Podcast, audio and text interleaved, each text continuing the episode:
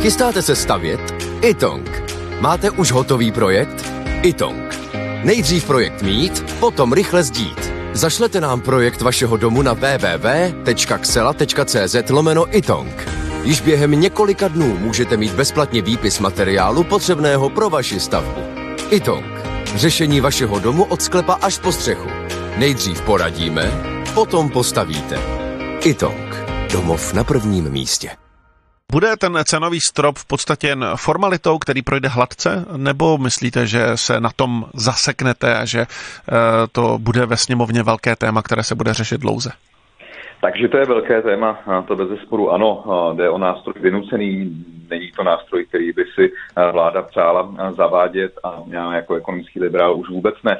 Takže to je vážné téma, které bez zesporu zasluhuje diskuzi, ne nějaké formální hlasování a schválení, to chci říct jako zástupce koalice vlády, která to předkládá. Na straně druhé pevně věřím, že nezažijeme to, co jsme zažívali ve sněmovně v minulých týdnech a měsících, a sice obstrukce, abychom tam byli do noci, abychom přijetí toho zákona zdržovali naprosto nesmyslnými příspěvky, tak jako tomu bylo ze strany opozice v minulosti. Takže v tomto věřím, že to bude racionální, racionální jednání, byť si tam každý řekne k tomu, co uzná za hodné.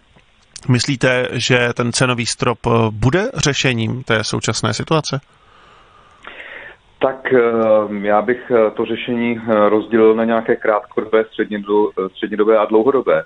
A v tom krátkodobém horizontu, v té aktuální situaci, v té aktuální krizi na energetickém trhu, to je řešení v tom smyslu, že umožní přežít následující měsíce firmám a podnikatelům a domácnostem ty ceny, které se vymkly jakémukoliv standardnímu vývoji v minulosti.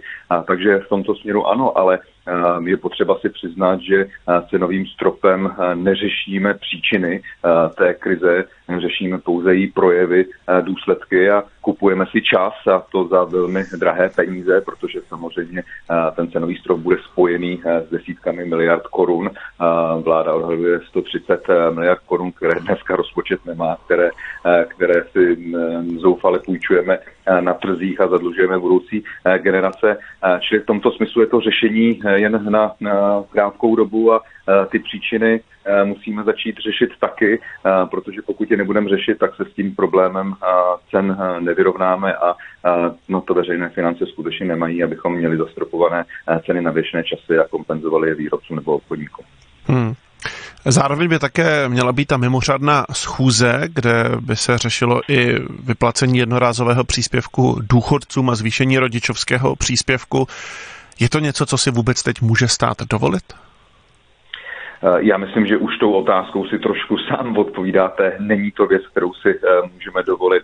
Žijeme na dluh. Já bych připomněl, že včera Národní rozpočtová rada znovu publikovala svoji pravidelnou zprávu, ve které označila veřejné finance za dlouhodobě neudržitelné, což konec konců všichni víme i bez Národní rozpočtové rady.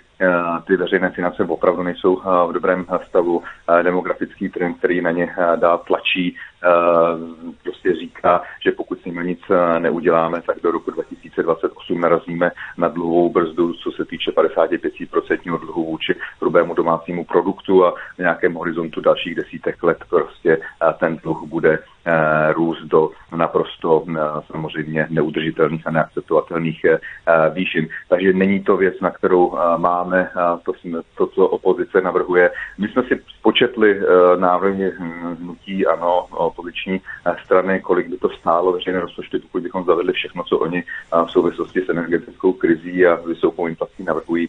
Ten účet by byl 1,3 bilionu, bilionu korun. Já myslím, že každý rozumný posluchač musí uznat, že prostě nechceme zdevastovat Českou republiku tím, že bychom ji, že bychom ji nechali zkrachovat.